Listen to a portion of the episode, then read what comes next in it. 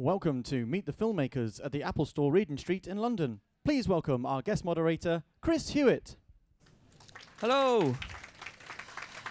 Thank you so much for that. Thank you so much for coming. Uh, Paddington, based on the beloved stories by Michael Bond, is a wonderfully warm, whimsical, very, very funny tale of a young bear who comes to London looking for a home and all the marmalade he can eat. Before we meet the filmmakers behind the film, let's take a look at the trailer.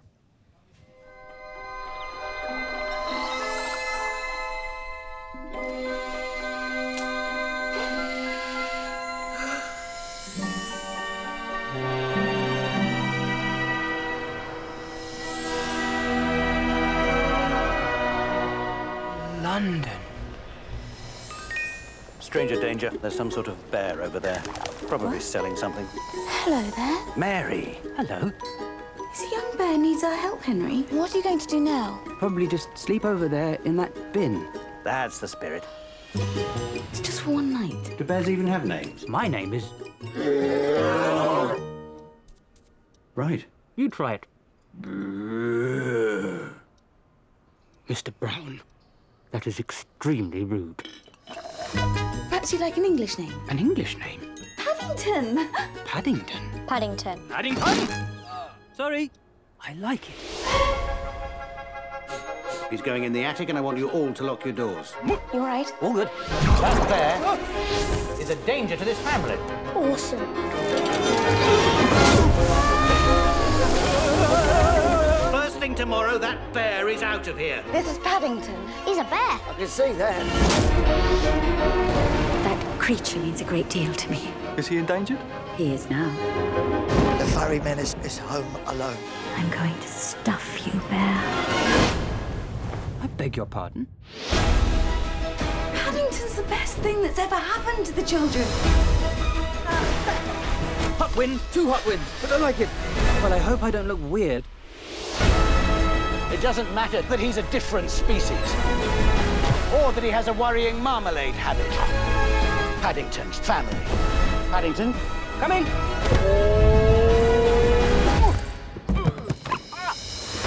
What this family needed was a pinch of chaos. It's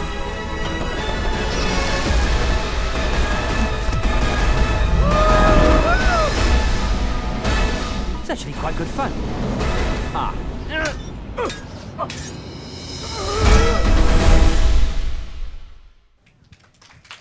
Please welcome the writer director of Paddington, Paul King, and the star of Paddington, Hugh Bonneville.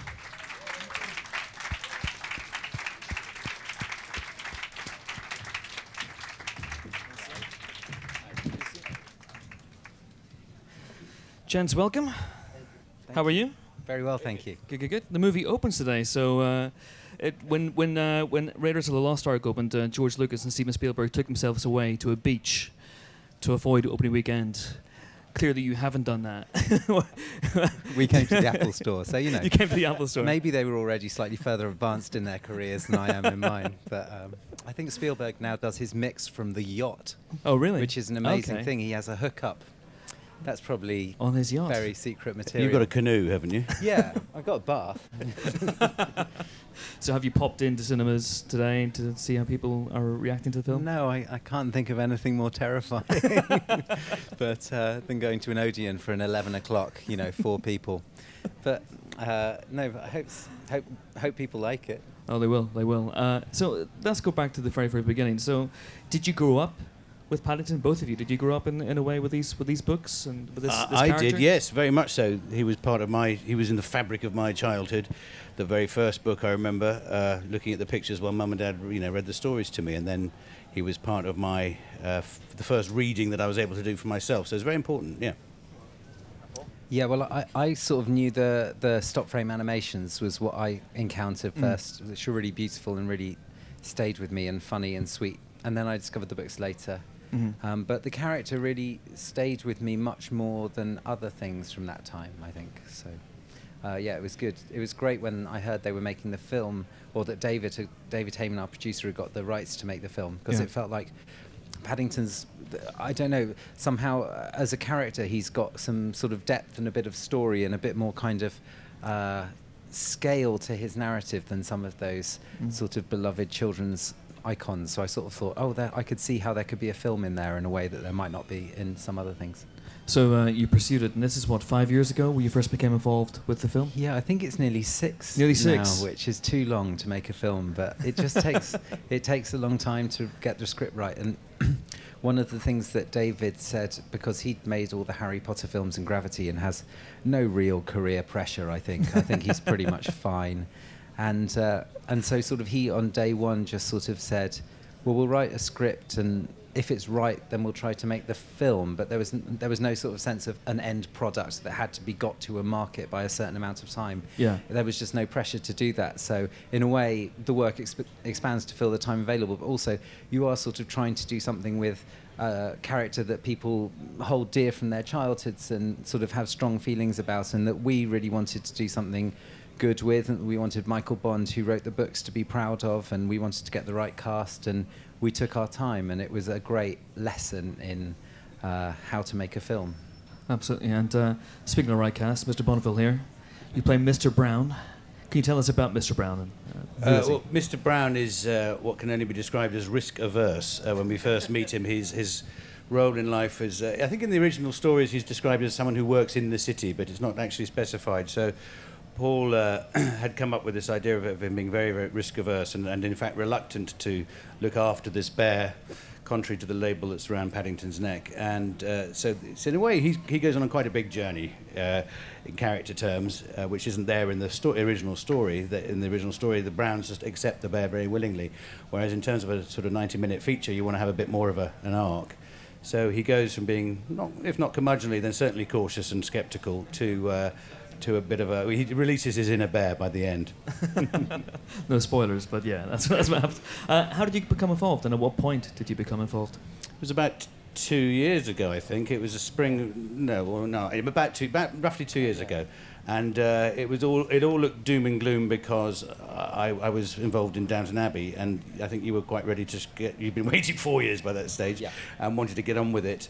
But uh, there was a sort of nice compromise in the end. You went and shot in Costa Rica, and then things paused for a while until until I finished Downton, and then we were able to, to kick off. Oh wow, fantastic! So, so was it uh, the role itself that appealed, or was it the fact that it was Paddington, that, you know, this thing that you grew well, up I with? think I think I think three elements. You know, the, the, the name Paddington, the, the name David Heyman, and then Paul's script. They all sort of converged. And then I remember sitting outside David's office the first time we met, and I realised that the real Paddington Bear was sitting next to me. You're so bored of that comment, I, I just, you? I, the, I can only interpret it as a comment about my weight. we have nothing else in common. No, I defy that because, and this is a sort of note for all film directors. You know, fil- on any film set, there are a hundred catastrophes every day just lurking around the corner, and and they faced us and Paul in particular on this project, and each time he was able to reset the dial to positive, just like Paddington does, and that's a rare and enviable quality. Or cause an endless series of catastrophes. one way or the other. Is it uh, difficult to keep your head when catastrophes are happening on set? How do you how do you manage it? Um, uh, d- I, I don't. You just It's- panic and it's freak just out. inc- it's every. It's a very odd, very stressful experience because you've got this big sort of machine to make a big film with a, a, a very large budget by anything I'm used to, Mm-hmm. and uh, but certain it's like being on a clock. It's like an episode of 24 you know every hour there are four or five things that you just have to hit otherwise the bomb's going to go off and you're not going to complete the day and the scene's not going to be the thing. And and so it is it's relentlessly stressful but uh, we just about managed to get through it. And then the bits that I'd messed up fortunately the very generous people at Studio Canal let me film some extra bits at the end to make up for my incompetence the first time around. So um, I've heard this comparison, you and Paddington, before, not just from you, but uh, I don't see a red hat, a blue coat, or a predilection for marmalade unless you do No, have one in your hiding very premise. very hairy very, very hairy. Uh, can you can you yourself comment on this? Do you see where this is coming from? Where why people compare you to I to, think a, to a bear that's I, three I foot six really inches think tall? it, it's just food. It's just a- it's yeah. food related. if there's a plate of sandwiches, I, I, I, mother didn't raise a leaver, so I, I have to I have to clean it. It's terrible. if we if I'm ever in a like having dinner with my wife, even at home, and there's stuff left on the plate, I literally can't help myself, even cold chips. So I think it's really sort of just compulsive eating. But you know, uh, I hope I've got some of his finer qualities too. Yeah. But I can't think what they might be.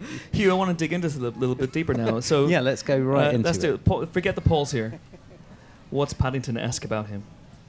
Uh, well, apart from the, as I say, resetting the dial to positive whenever catastrophe is around the corner, also his way of uh, dealing with uh, things that aren't going well. I remember, in fact, that bathtub coming down the stairs, which many people might think is CGI, is actually real. And I remember Paul. It, it took weeks, didn't it, to get that It did, effect yes, right? yes. And he would develop the hard stare, uh, which Paddington is well known for, with the effects team who were building that uh, water tank, getting it ready for the big gush. And each time he'd come back and with this sort of slightly furrowed brow and say, "They haven't got it right yet, and I'm trying to get cross, and I'm going to have to get cross, and it doesn't suit me."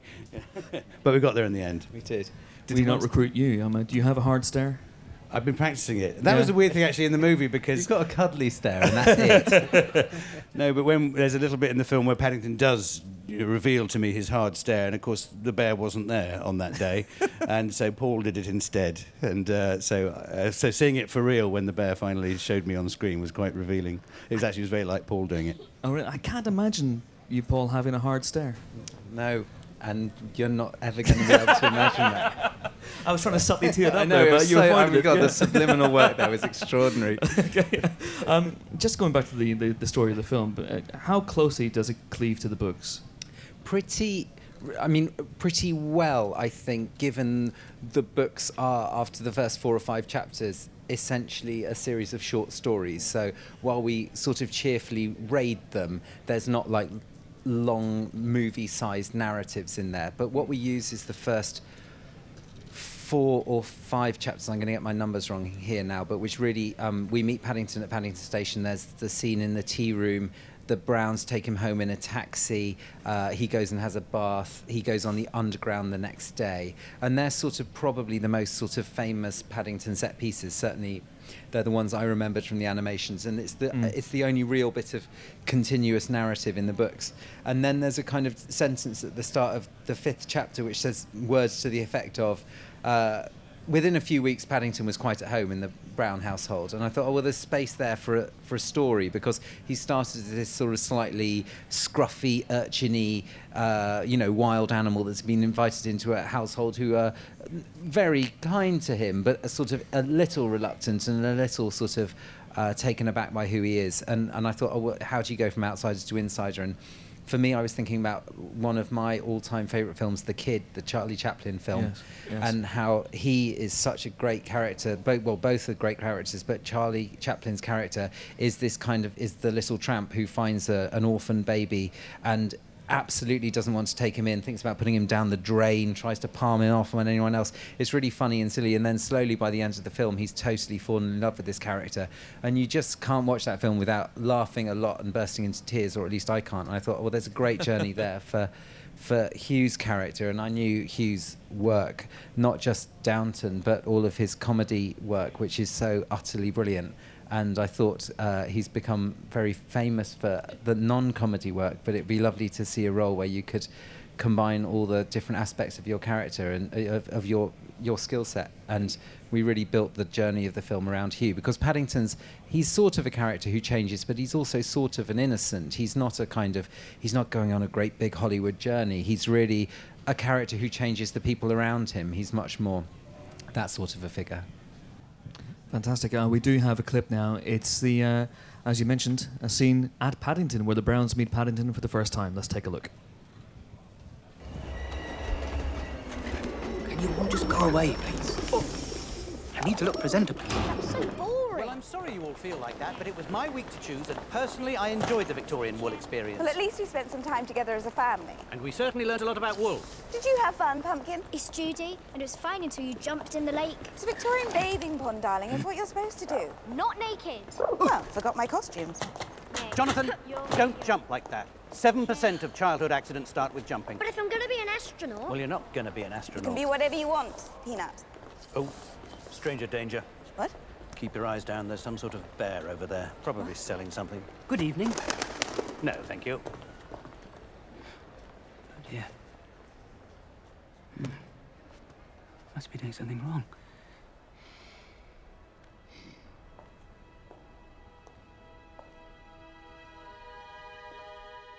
Hello there. Mary.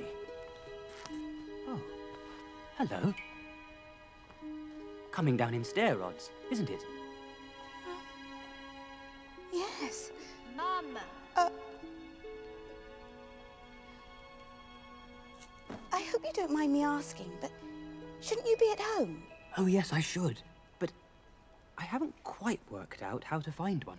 Well, where are your parents? Oh, they died when I was small. Here we go. All I have left is my aunt. And where's she? Darkest Peru, in the home for retired bears. Yeah, of course she is. How did you get here? I stowed away in a lifeboat Cool. and ate marmalade. Did you know bears like marmalade? I didn't even know bears could talk. Oh, well, I'm a very rare bear. There aren't many of us left. Hmm. What are you going to do now? Well, I thought I would probably just sleep over there in that bin. That's the spirit.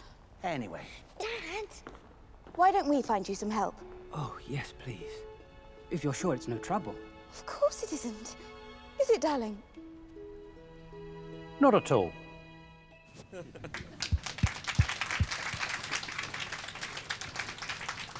Paul, what would you have done if Paddington Station had said no?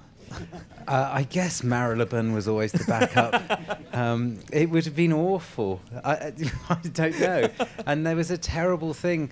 One of the great we we wanted to wait for Hugh because I've expressed my love to him publicly now, um, and. Um, uh, I think the, the nation will agree, hopefully. Um, but um, Paddington are having some painting work done, and they were going to cover the whole thing in scaffolding. And while that is quite London, we're all used to kind of rail terminuses covered in scaffolding. It wouldn't have quite suited the sort of storybook heightened sense. So there was a thing of Hugh's availability and the scaffolding coming in, and about every week we had updates. But fortunately, Network Rail are delayed endlessly. so, and they tried incredibly hard to fit us in. I, that was a mean crack about people who were very, very helpful actually.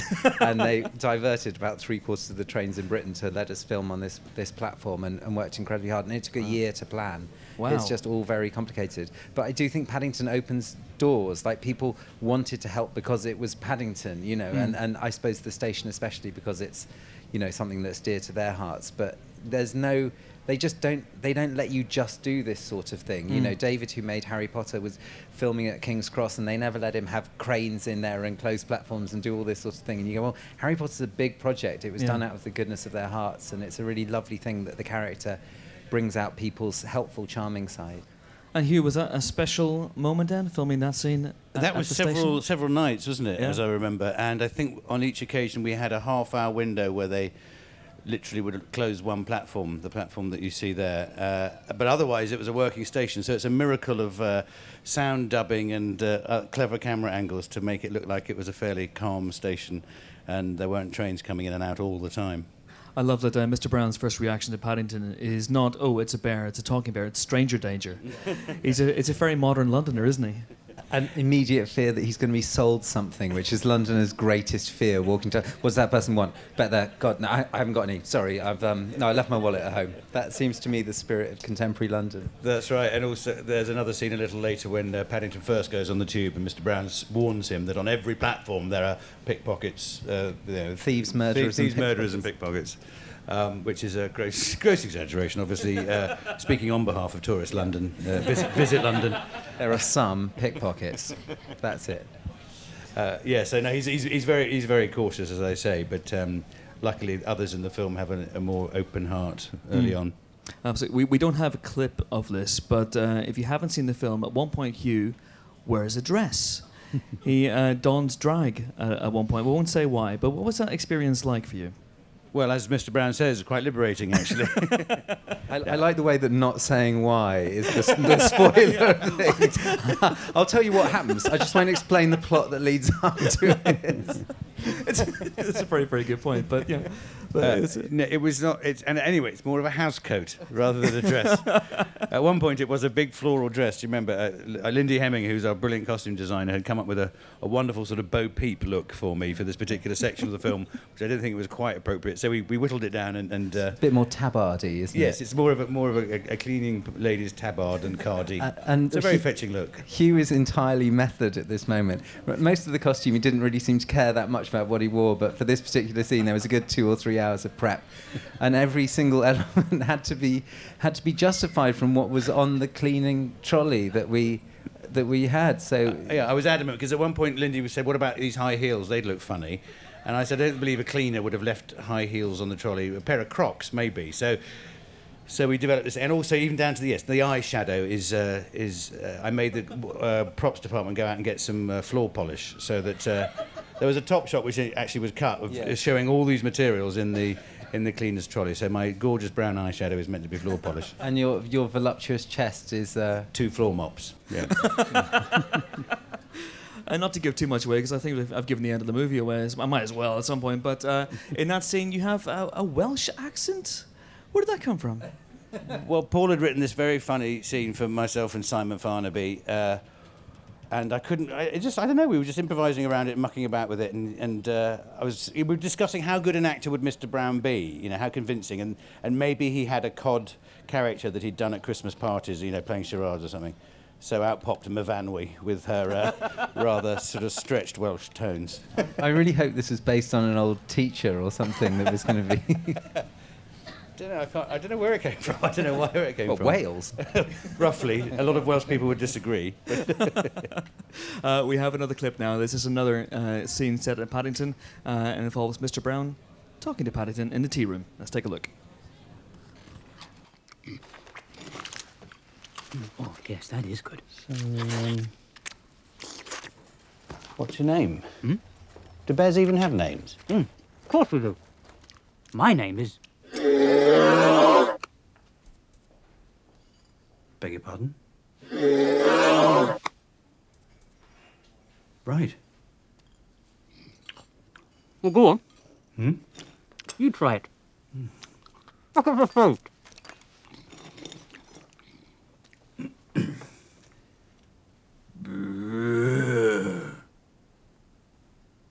Mr. Brown, that is extremely rude. Oh, at last. Oh, uh, wait for me. Is someone coming to get him? Everyone's gone for the night. He'll just have to come home with us. No way. Dad, Jonathan, stay where you are. he's so embarrassing. Can't just leave him here. Of course we can. He's not our responsibility. He's a young bear, needs our help, Henry. Then where's that? Uh, It's just for one night. Until we can find the right people to look after him. there you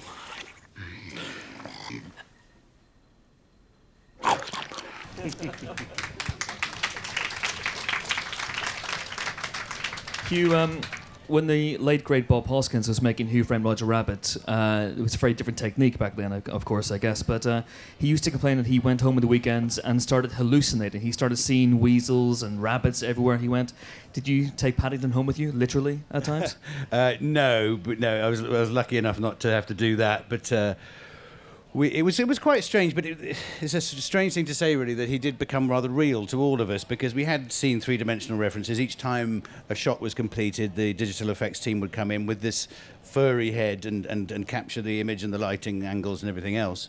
Um, and also, like in that scene particularly, we had uh, Gus Brown providing a, a sort of vocal reference uh, off off camera, and also Javier Marzan, who did uh, who sort of with with Paul particularly. I mean, they did it separately, but but improvised the sort of scrapes that Paddington gets into. So he'd be squashed into the chair opposite me. so you never had that eye line problem where you're looking here and Paddington's Well, there. well, also we had a stick that was the Yeah. right height, and we had Lauren who would wear Paddington's hat and walk through shots with us. So we had a combination of methods of, of, of making the bear as real as possible, even though it wasn't there at all. um, I actually wanted to. Do you mind if I interrupt? I wanted to ask you something. The the inspiration for the tea room. I mean, that tea room isn't at Paddington Station. It's a completely sort of invented one. But was that sort of brief encounter-ish and uh, that, that sort yeah, of I think that's what, what buffets uh, legally have to look like. Otherwise, the BBFC would probably ban the film, I would imagine, if that was. I, I don't know, it's described as a buffet in the book, and you don't really sort of have buffets anymore. But I suppose we were trying to make a London that felt. The books are always sort of set in the year they're written, but they, there's a sort of timeless, sort of slight old fashionedness about it. And I suppose I thought that just having it in a Starbucks or something would be, I don't know, bit I don't. I just wouldn't feel right. It didn't feel like the sort of London we wanted to set the film in. So we we made a lovely tea room. So you spent five years on it. You went through many iterations of the script. Did, uh, at, at any point did you set it in the 50s or 60s in the, in, in the in the era when it was first created?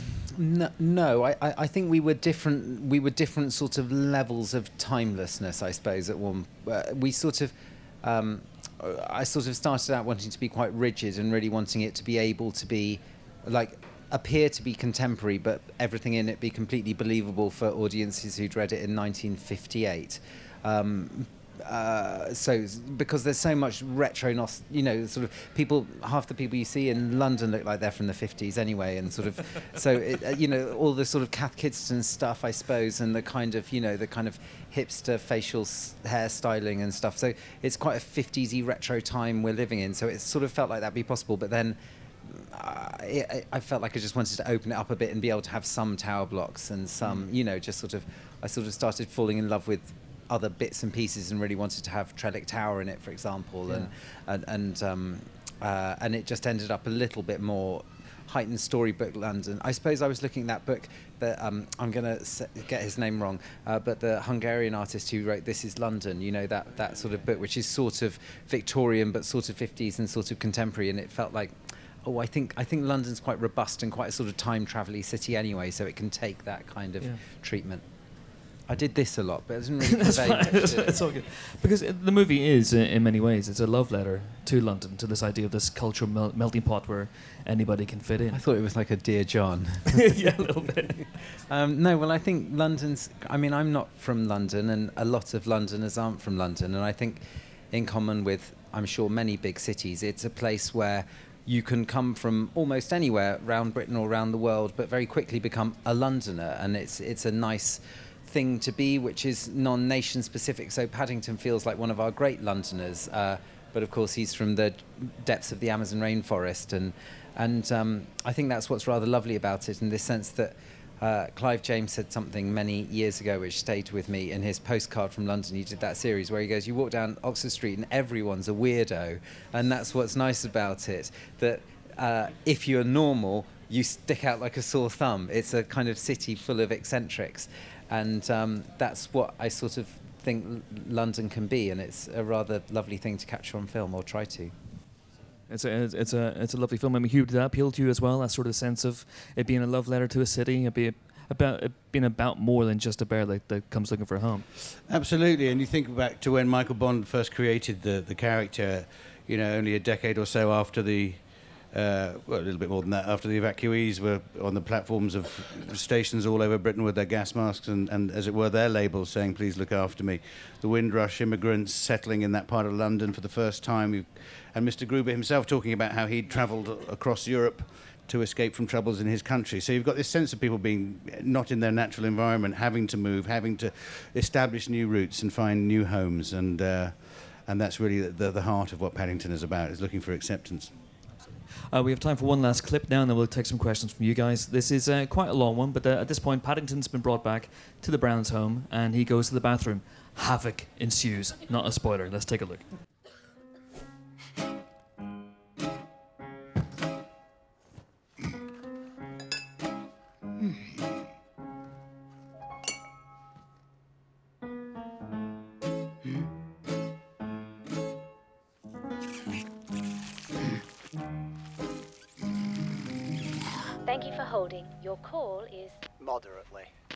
Important to us.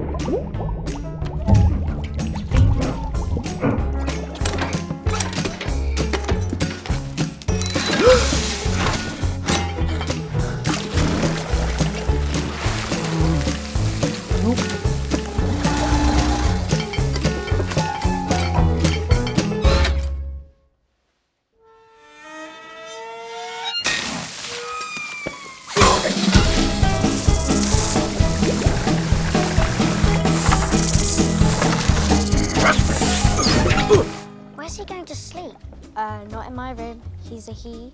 Tony's a he. Shut up. And Tony would be more than welcome to a bunk up. Who's Tony? I'm warning you. Just some boy she's in love with. No. Darling, really? That's it. Oh, when can I meet him? Can I meet him? Darling? in my room. That bear is not sleeping in anyone's room. He's going in the attic, and I want you all to lock your doors. I can't find anything about an English explorer in Peru. Well, of course you can't. Why not? He's making the whole thing up. It's just the sort of sob story your mother falls for. Uh, hang on, that's not fair. It so is fair. You've literally just brought home a random bear. Hey! So embarrassing. You'd have done the same thing. Much more similar than you think. What are you doing? Storm is upon us. Oh, you and your knees. I can tell you for a fact, Mrs. Bird, it is not going to rain indoors.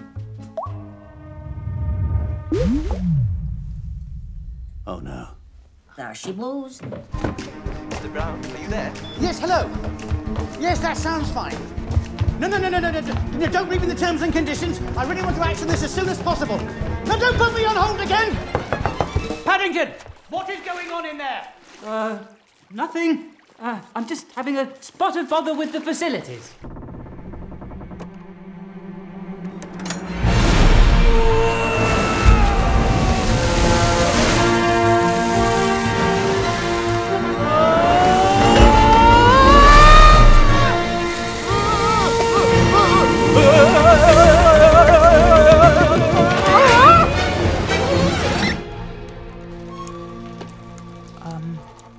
Nice weather for the ducks.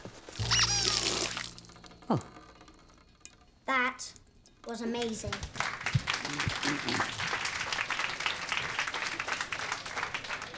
Hugh, you got seriously soaked there from the looks of things. Yes, and uh, as I was referring to earlier, that it took many weeks for the uh, water tank effect to, to be at uh, Yeah. to, to the to the maestro's satisfaction, but it was quite epic when it did happen. It is fantastic. Uh, if you have any questions now for Paul and Hugh, please put your hands up. Yes, please. Lady in the front row, we have a microphone going here. Thank you. Um, this is a question for Hugh Bonneville. Uh, what was the most challenging part about filming Paddington? I, I think uh, well, I've made lots of you know comments in the past about how it was actually the bear himself because he was such a huge ego and a monstrous diva and wouldn't come out of his trailer until he'd had four jars. Uh, but I think in reality it's the fact that he wasn't there. That was probably the hardest thing. But luckily we ha- did have the luxury of, uh, which is rare in, in TV and film projects, of proper rehearsal. And uh, Paul was very. Uh, it was just a very exciting period because you know Paul is not overly precious about his material. He knows what he wants to achieve, but also invites collaboration from all the departments. And so we were able to improvise and, and fine tune and discover character relationships and all that sort of thing. Um, and so while I, while it, it, the bear not being there was both both the biggest challenge and actually the most exciting thing to to have discovered in rehearsal. In fact, uh, Paul told me in a previous interview that uh, your work and your improvisation with Sally Hawkins really changed and affected the way that Mr. and Mrs. Brown behaved in the film. It did because we we we, sl- we went down a few blind alleys because Paul quite rightly had said it would be more interesting if there was a sense of fracture in their relationship, even if they're not aware of it at the beginning of the story, so that you. You know, there is a trajectory through the story, and the, the presence of the bear finally brings this family into a harmony that they perhaps weren't in at the beginning. It makes it more interesting. So we, of course, went down the sort of uh, um, uh, sort of Wars of the Roses route and started doing these vicious improvisations where we slagged each other off and all that. And Paul gets saying, "That's not quite what I meant. What I meant was," and you know, we went round and round the houses, me and Sally going, "But we are. We're arguing. We're having a fractured relationship. That's what you asked for." Um, and then actually he gave us a really simple and sweet, uh, sweet idea. He said, "Watch." Um, um, what's it called? Man- Manhattan Murder Mystery, the Woody Allen film. And uh, so Sally and I both went and watched that one weekend and came back. And actually, it's all about, you know, it's all about tone. And, and, and that's what I think Paul's captured so wonderfully is tone. And so when you when you see that movie, you see that this is a couple who you know perfectly adore each other. They're just on slightly different tracks. They're not throwing axes at each other, um, and that was a really good way in. And so then we were able to find a way of, of working on the relationship that was was endearing, but but sort of slightly off kilter. Uh, and then ultimately, that's what Paddington uh, finds a way of uh, solving. Fantastic. Any questions now for Paul or Hugh? Or Paul and Hugh? Or Hugh and Paul? Yeah, anything? Yes, please, right here. Um, Paul, a lot of your previous work has been sort of much more surreal and adult orientated in terms of humour. So, how was it to work on something much more sort of for the family? What, how did that differ for you? Well, um, I think I've, I've done quite a lot of talking animals in my limited career. Um, but I made um, a TV show called The Mighty Boosh, which I guess is what you're referring to, which is very, uh, is quite out there. Although not having seen Noel Fielding's follow-up show remotely as out there as it could have been, uh, they are two people with amazing imaginations. Um, it felt, I suppose, because I was writing this and I never wrote that, it didn't feel like such a sort of gear change, and um, uh, it felt there was a lot of source material to work from, and there were some really clear references in my head from very early on of, you know, Chaplin, I suppose, and, and some other people. And it just felt like a really good fit in a way for the things I was interested in doing visually and, and the sort of humor that I like doing, you know. And um, uh, a lot of the people I worked with, I worked with before, are physical. This is a, one of the people who helped with our the physical comedy side of thing, Cal McCrystal actually directed the first Mighty Boosh live show and the third one as well, and taught me how to direct. So it's all sort of within a family. But I think a bear in a red hat and duffel coat is quite surreal enough for a mainstream family comedy. Some of the fictional children's characters have found places in theme parks, like Harry Potter at Universal Studios and at Leavesden. Can you see a role like that for Paddington? I, I, yeah, I suppose so. I'm not sure what it would be, but um, the bath going down the, the stairs. bath, yeah, the bath. That's like a Yeah. flume, right? I Yeah, guess that's pretty much it. it. sort of feels he belongs more in kind of Fortnum and Masons than a kind of an adventure park. But I'm sure it sounds fun. Yeah. Hugh, if there were a Paddington log flume at a theme park, would you be available 12 times a day to be soaked by it? Absolutely. yeah. I think it's a must for every young dad. Has anybody approached you about taking Paddington into that kind of environment?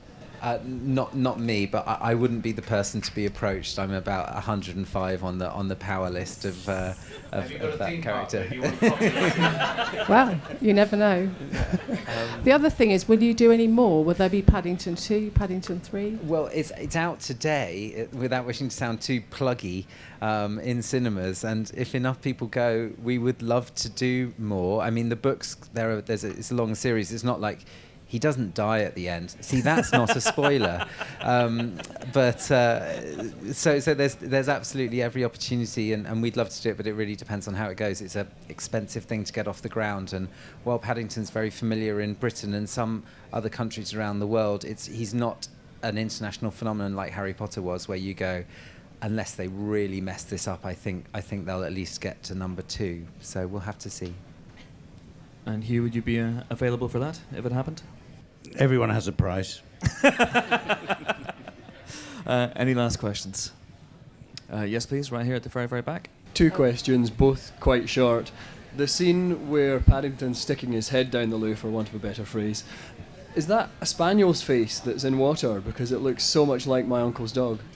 It's uh, we've actually broken into your uncle's house, and uh, um, no, it's it's it's ex- the extraordinary CG work that Framestore have done.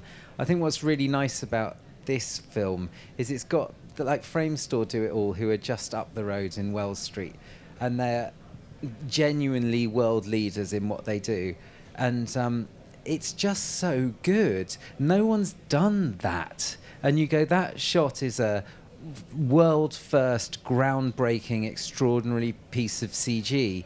But what's nice about it is it's not in kind of massive slow mo bullet time with somebody kind of taking multiple hits to the face. It's a bear putting his head in the loo. And I really like how sort of silly it is for something that is extraordinary work. And it's sort of thrown away, but hopefully it feels fun and funny. And we get to do things that you couldn't have done with a character even a couple of years ago. So it's great. Am I right in thinking that that was one of the first bits of the film to be finished rendered? Yeah, the bathroom was Yeah. the first sequence we did. Yes. And that shot, when I that was the first clip I saw in the in the process, and uh, it, uh, that I found it astonishing. I still do, just seeing it just then. It's so real and does ex- look exactly like your uncle's dog. Yeah. it's one of those things. If you watch it on a loop, like when we're watching, like trying to do all these shots, because they're all, it's sort of it it breaks my heart slightly. There's a sort of sense that because this stuff is done in computers, it's somehow done by magic, and you know computers aren't elves; they kind of require operators and. That shot, uh, the shot, the first one with the toothbrushes, where he's doing that, just to get all of the performance and and everything right because it's quite a long shot and every single eyebrow raise and little look to the side and they're all really important. I think that's version 459 that shot. Wow. they are every single day looking at new versions and new changes. How does the fur move? How does the fur move underwater? Does it float or is it a bit faster? Are there bubbles coming out of his mouth or just his nose? If they come out of his nose do they cover the eyes? Can you see the eyes? Should the eyes be bloodshot? Should we be pulling back? Do you get enough of a sense of him pulling back? And each of those takes 24 hours to answer because trying a thing out, you know, it's not like with an actor with Hugh, we can rehearse a scene 50 times in an hour. That's 50 days in visual effects. And it's so labor intensive and so lovingly crafted. And I just want to sort of just say that because Framestore are amazing and there's so much love that's gone into it. It's uh, it's just bafflingly brilliant. But if you watch it on a loop, you start going, "What amazing visual effects!" And you watch it in a sequence, hopefully, and you're mm. six years old or 66 years old, you're just laughing because Paddington put his head in the toilet. and the uh, the second part of the question was. Uh, before I go on, I just say you did really well making it look like my uncle's house when he opened the door and all the water flooded out. It's quite a familiar setting.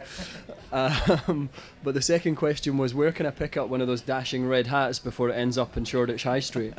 M- my wife makes those hats. She's a hat maker best question of all time.